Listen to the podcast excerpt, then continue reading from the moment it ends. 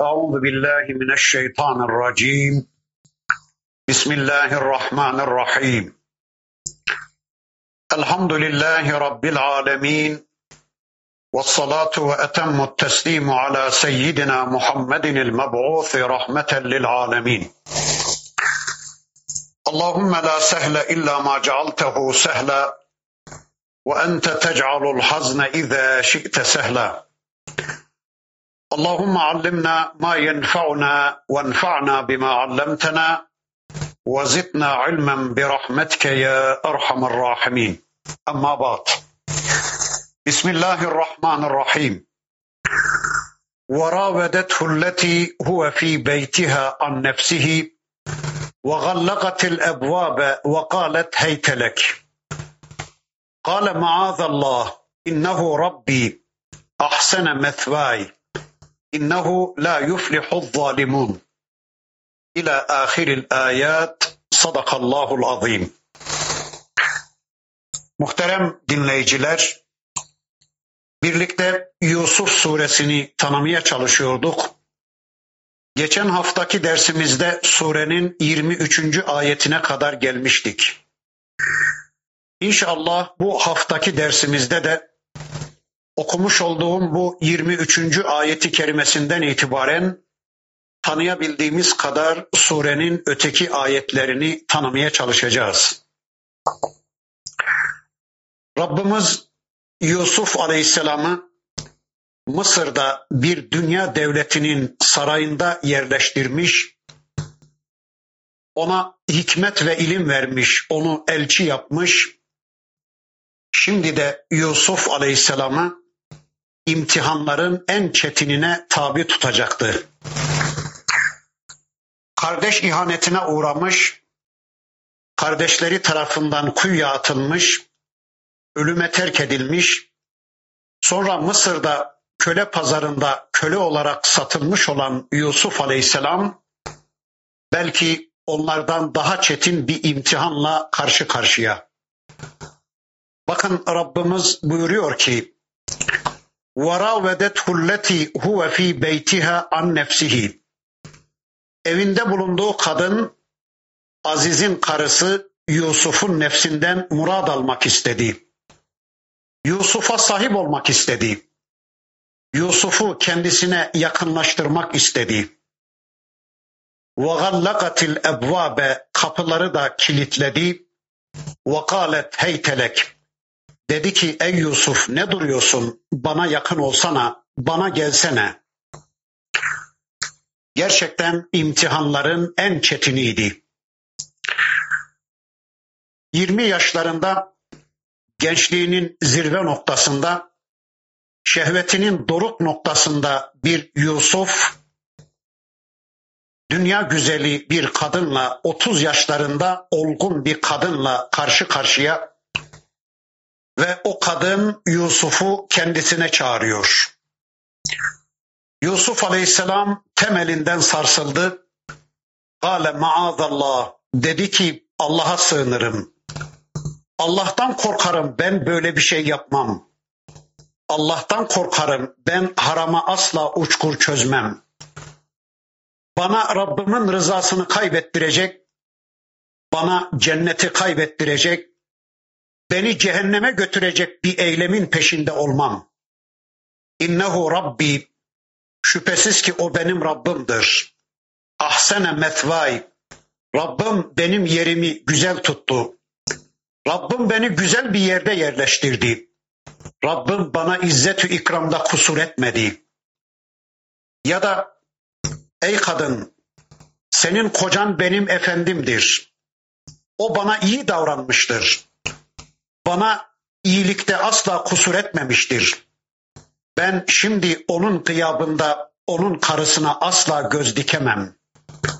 Ben onun gıyabında onun karısıyla böyle bir ilişkiye asla giremem. İnnehu la yuflihu zalimun şüphesiz ki zalimler asla iflah olmazlar. Zalimler olmaması gereken yerde olanlar, bulunmaması gereken konumda bulunanlar, yapmaması gereken şeyi yapanlar, zalimler asla başarıya ulaşamazlar. zalimler asla iflah olmazlar dedi. Gerçekten imtihanların en çetiniydi. Düşünebiliyor musunuz? Şartlar tümüyle kadının lehinde Yusuf Aleyhisselam'ın aleyhindeydi. Ev kadının eviydi. Saray kadınındı. Yusuf Aleyhisselam da o kadının kölesiydi. Bir köle olarak Yusuf Aleyhisselam sahibesinin, efendisinin dediği her şeyi yapmak zorunda, onun arzularına boyun bükmek zorundaydı. Ona itiraz etmesi mümkün değildi.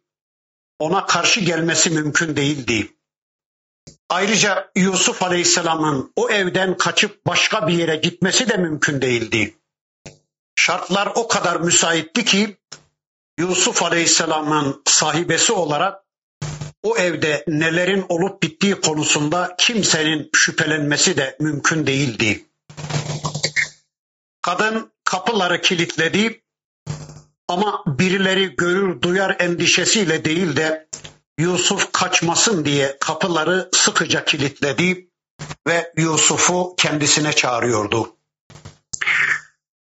Tabi bu bir anda olup bitmedi. Yusuf Aleyhisselam yıllarca o kadının kucağında büyüdü. Yusuf'a ilgisi ne zaman başlamıştı? Yusuf karşısında nasıl tavırlar takınmıştı?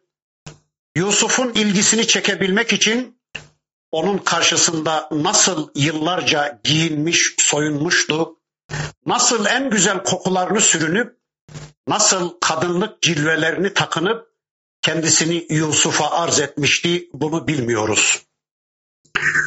Üstelik o kadın kalbini kaptırdığı Yusuf Aleyhisselam'a gözü gibi bakmış, onu kendisine saklamış, başka hiç kimseye de göstermemişti. İleride gelecek onu bir kere gören Mısırlı kadınlar Yusuf Aleyhisselam'ın güzelliği karşısında kendilerinden geçip ellerini keseceklerdi. Demek ki o ana kadar kadınlar Yusuf Aleyhisselam'ı hiç görmemişlerdi. Anlıyoruz ki burada olayın son raundunu anlatıyor Rabbimiz. Kapıları kilitledi, Yusuf Aleyhisselam'ı kendisine davet etti. Bu durumda temelinden sarsılan Allah'ın elçisi Yusuf Aleyhisselam Allah'a sığınırım ben böyle bir şey yapmam dedi. Zalimler asla iflah olmazlar dedi. Sonra bakın diyor ki Rabbimiz وَلَقَدْ هَمَّتْ bihi وَهَمَّ biha. Nihayet öyle bir an geldi ki kadın ona yöneldi, Yusuf da ona yöneli verdi. Öyle bir an geldi ki kadının kalbi Yusuf'a aktı, Yusuf'un kalbi de ona akı verdi. Levla en ra'a burhane rabbihi eğer Yusuf Aleyhisselam daha önceden Rabbinin burhanını görmemiş olsaydı iş çoktan olup bitmişti. Allahu Ekber.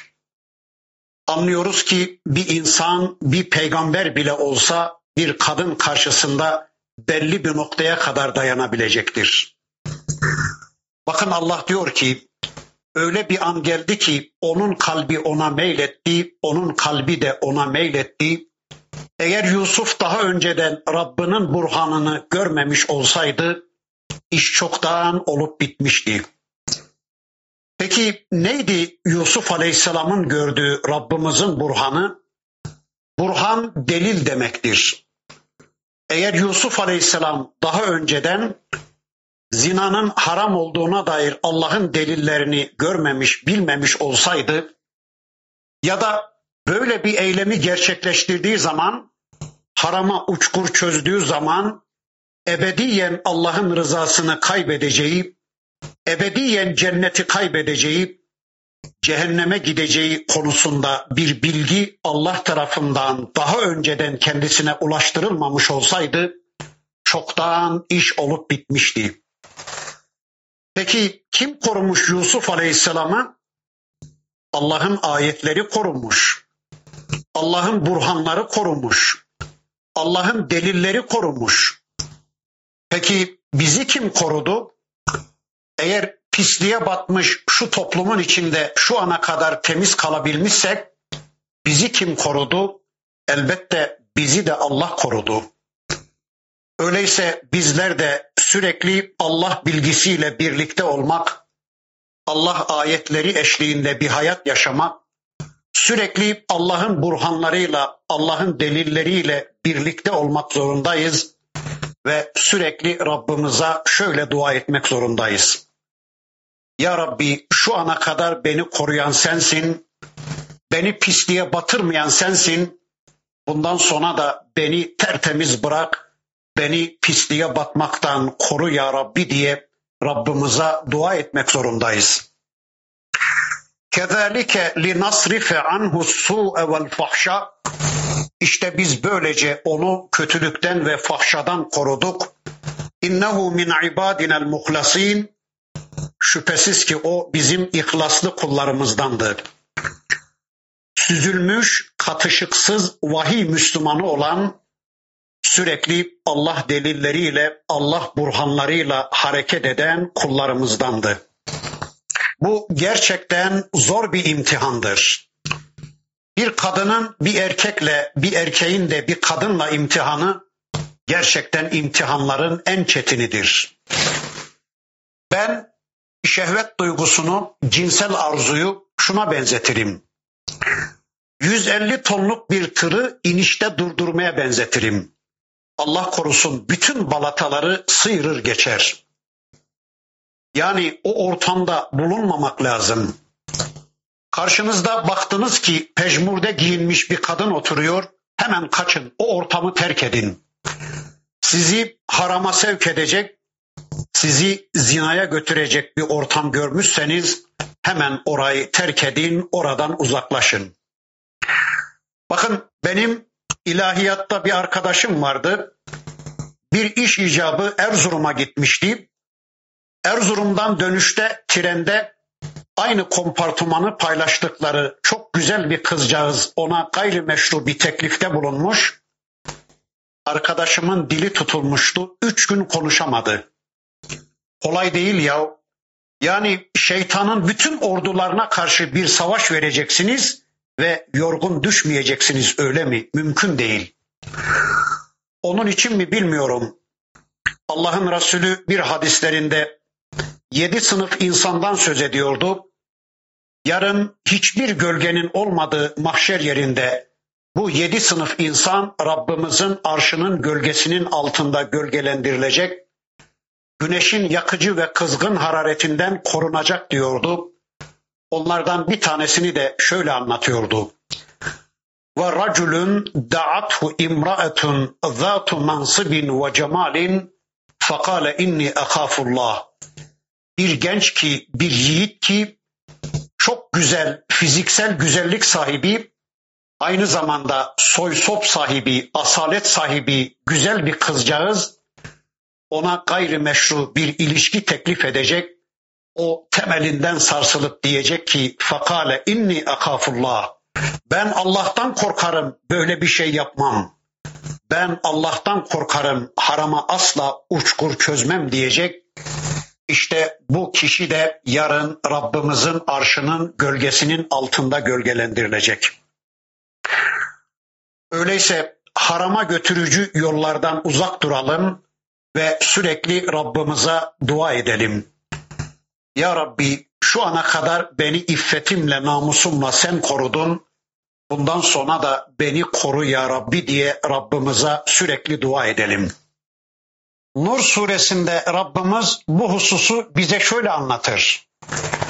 وَلَوْلَا فَضْلُ اللّٰهِ عَلَيْكُمْ وَرَحْمَتُهُ مَا زَكَى مِنْكُمْ مِنْ أَحَدٍ أَبَدًا وَلَكِنَّ اللّٰهَ يُزَكِّي مَنْ يَشَاءُ وَاللّٰهُ سَمِيعٌ عَلِيمٌ Eğer Allah'ın size karşı lütuf ve merhameti olmasaydı hiçbiriniz ebediyen temize çıkamazdı. Fakat Allah dilediklerini temize çıkarır. Allah işiten ve bilendir. Evet, eğer üzerinizde Allah'ın fazlı ve rahmeti olmasaydı sizden hiçbiriniz temiz olamazdı, temiz kalamazdı. Lakin Allah dilediklerini, temizleri, temiz olmak isteyenleri temizlik isteyenleri temizler, tezkiye eder. Çünkü Allah işitendir, bilendir. Yani kimin temiz bir hayat istediğini, kimin namuslu bir hayatın peşinde olduğunu, kimin de günah dolu, pislik dolu bir hayatın cazibesine kapıldığını en iyi bilen Allah'tır. İnsanların ne niyet taşıdıklarını, kalplerinde neleri tasarladıklarını, nelerden hoşlanıp nelerden nefret ettiklerini en iyi bilen Allah'tır. Ve onun için de kime takva ve temizlik vereceğini, kimi temizleyeceğini, temiz bırakacağını, kimi de rezil ve rüsva edeceğini en iyi bilen Allah'tır. Yani öyleyse şu toplumda şeytana rağmen, şeytan vahiylerine rağmen, pislerin çokluğuna rağmen temiz bir hayat yaşayanlar, temiz kalabilenler kesinlikle bilsinler ki ancak Allah'ın lütfu ve keremiyle bunu becerebilmişlerdir. Onun için bizler de sürekli Rabbimize sığınmak, ondan istemek, ona yalvarıp yakarmak zorundayız. Ya Rabbi bizleri koru. Ya Rabbi bizden lütfunu esirgeme. Ya Rabbi biz temiz olmak istiyoruz. Ya Rabbi biz hanımlarımızla, çocuklarımızla temiz bir hayat yaşamak istiyoruz.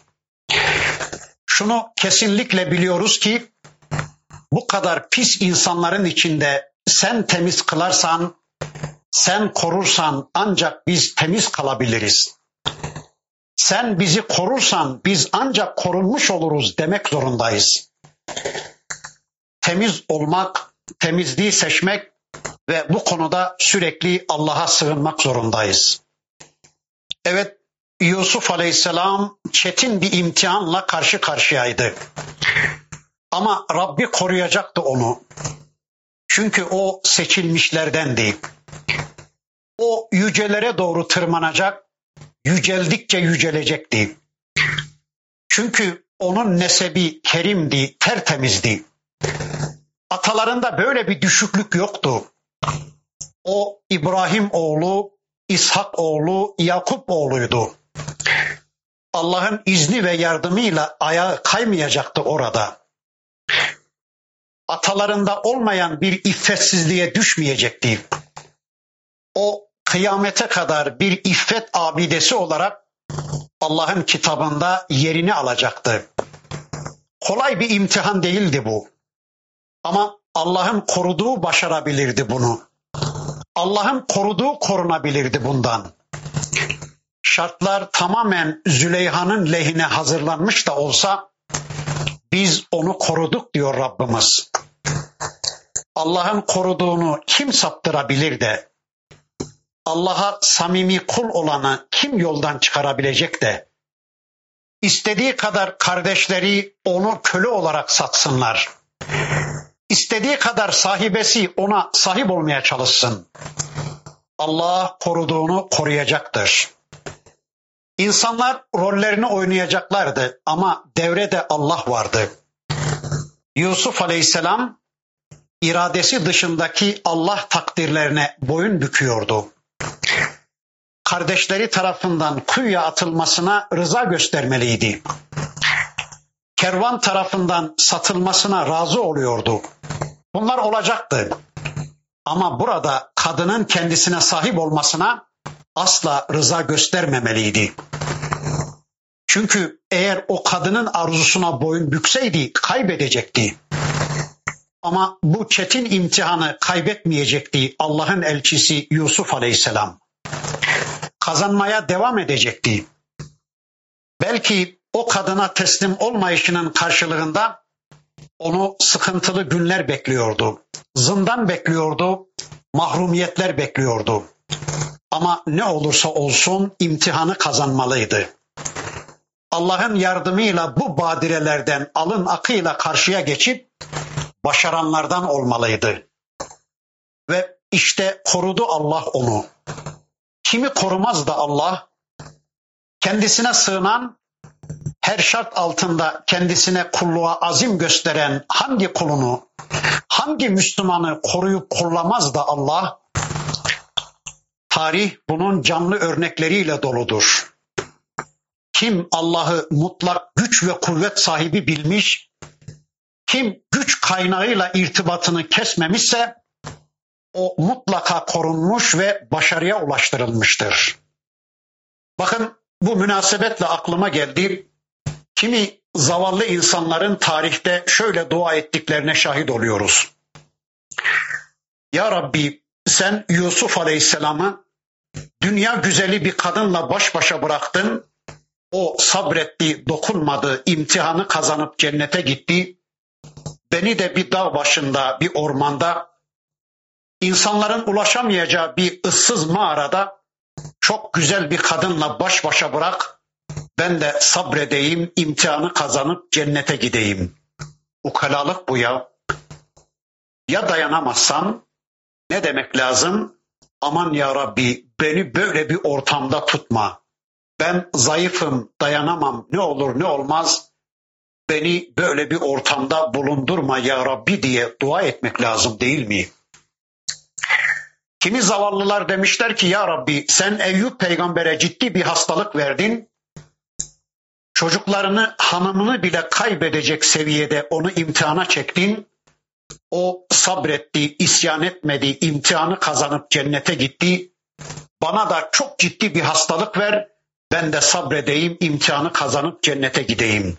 Ukalalık bu ya, aptallık bu. Bir dişimiz sızlıyor da ne hale geliyoruz değil mi? Öyleyse sürekli şöyle demek zorundayız.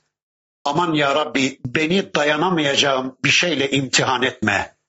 Ben zayıfım, dayanamam, isyan ederim. Beni dayanamayacağım bir yükün altına sürme ya Rabbi diye dua etmek lazım değil mi? Peki bunu anladık da kimi insanlar şöyle dua ediyorlar. Ya Rabbi bir evim vardı, onun hesabını zor verecektim. Bana ikinci bir ev daha ver, bana bir dosya daha aç, beni oradan da imtihan et, oradan da hesaba çek, ben kazanırım. Aptallık bu ya. Ya Rabbi benim bir milyarım vardı, onun hesabını zor ödeyecektim. Bana bir milyar daha ver, beni oradan da hesaba çek, bana bir dosya daha aç, ben kazanırım. Aptallık bu ya. Ya kazanamazsan, ya sorumluluğunun altından kalkamazsan, ya şükrünü eda edemezsen her nimet bir külfet karşılığıdır. Öncekileri anlıyor Müslümanlar da bu sonuncuyu anlamaya bir türlü yanaşmıyorlar. İkiyi dört yapmanın, dördü sekiz yapmanın hesabındalar. Yani imtihan alanlarını çoğaltmanın, dosyalarını çoğaltmanın peşindeler. Allah Müslümanlara basiret versin, şuur versin, başka ne diyeyim? Devam edelim Kur'an'da Rabbimizin anlatımına. وَاسْتَبَقَ الْبَابِ Kapıya doğru koşuştular.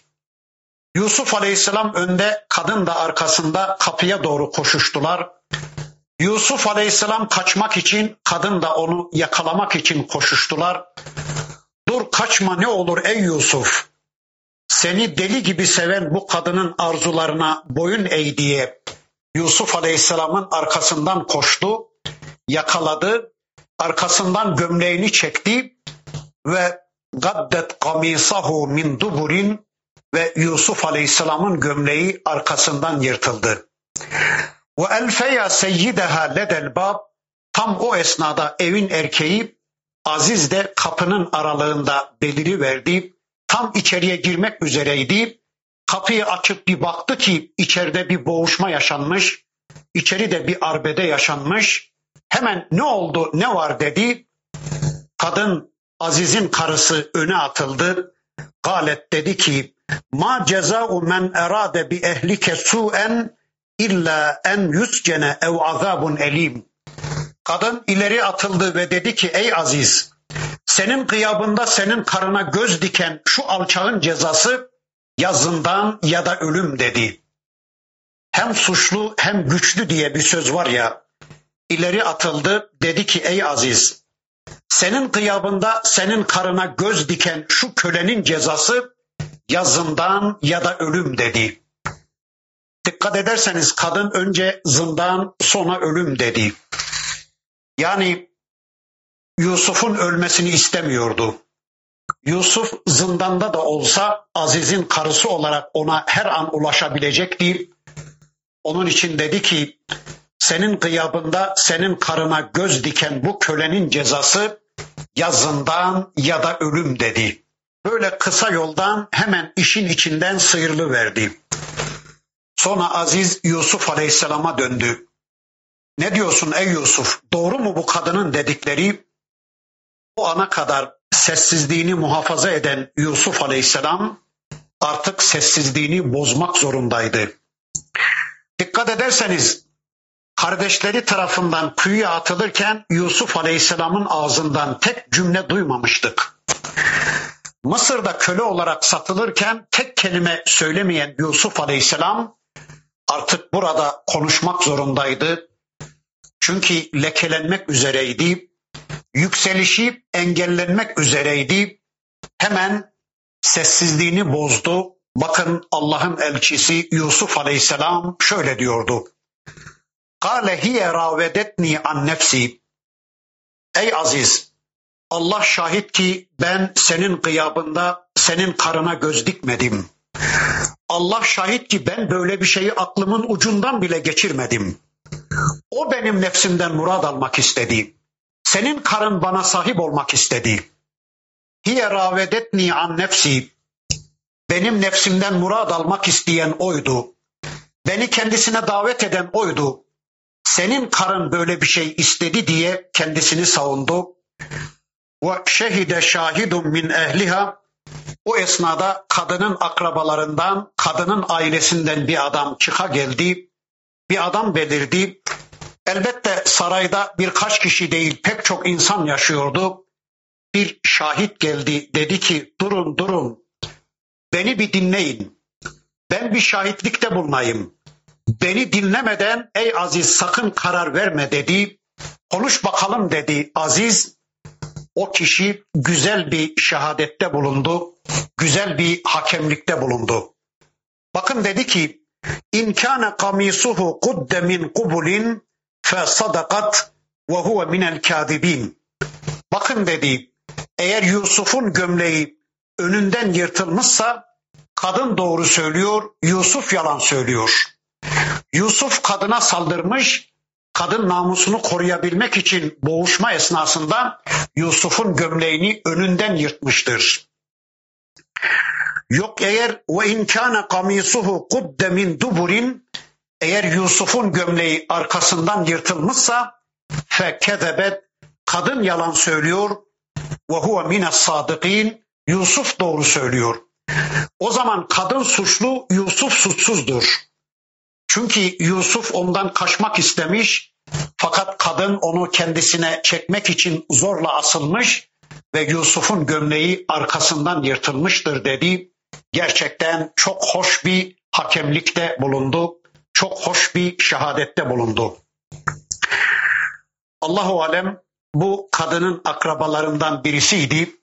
Daha önce o kadının Yusuf'a karşı ilgisini bilen birisiydi ve gerçekten olayı çok güzel bir biçimde çözümleyiverdi.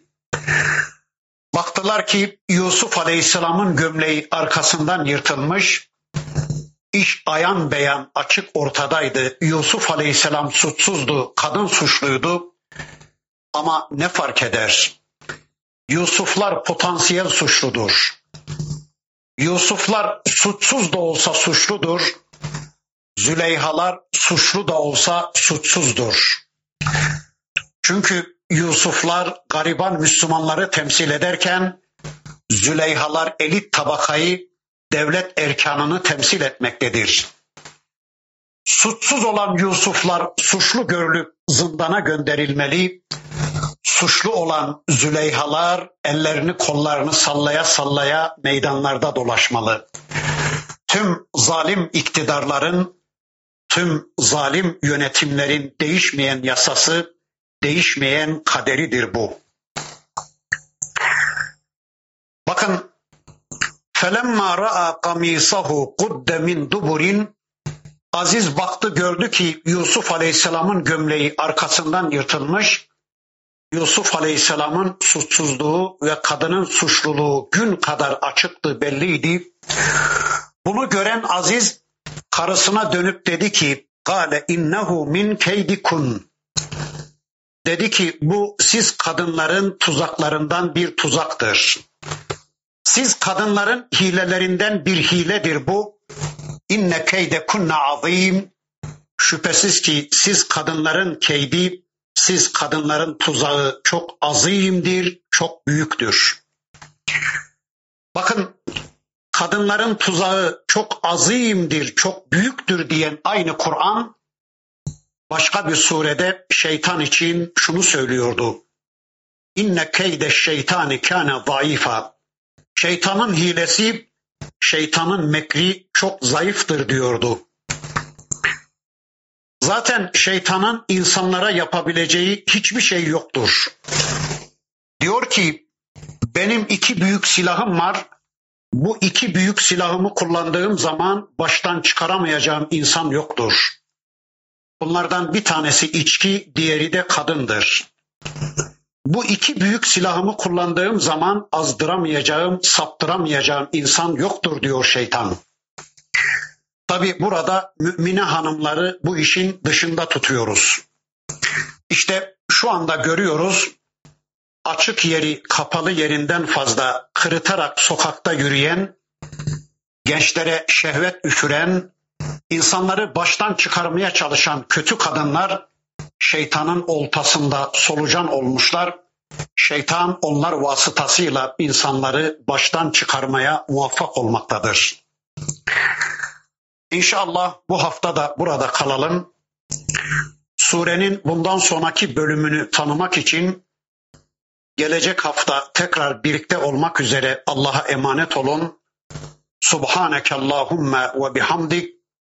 Eşhedü en la ilahe illa ente estağfiruke ve etubu ileyk. Velhamdülillahi Rabbil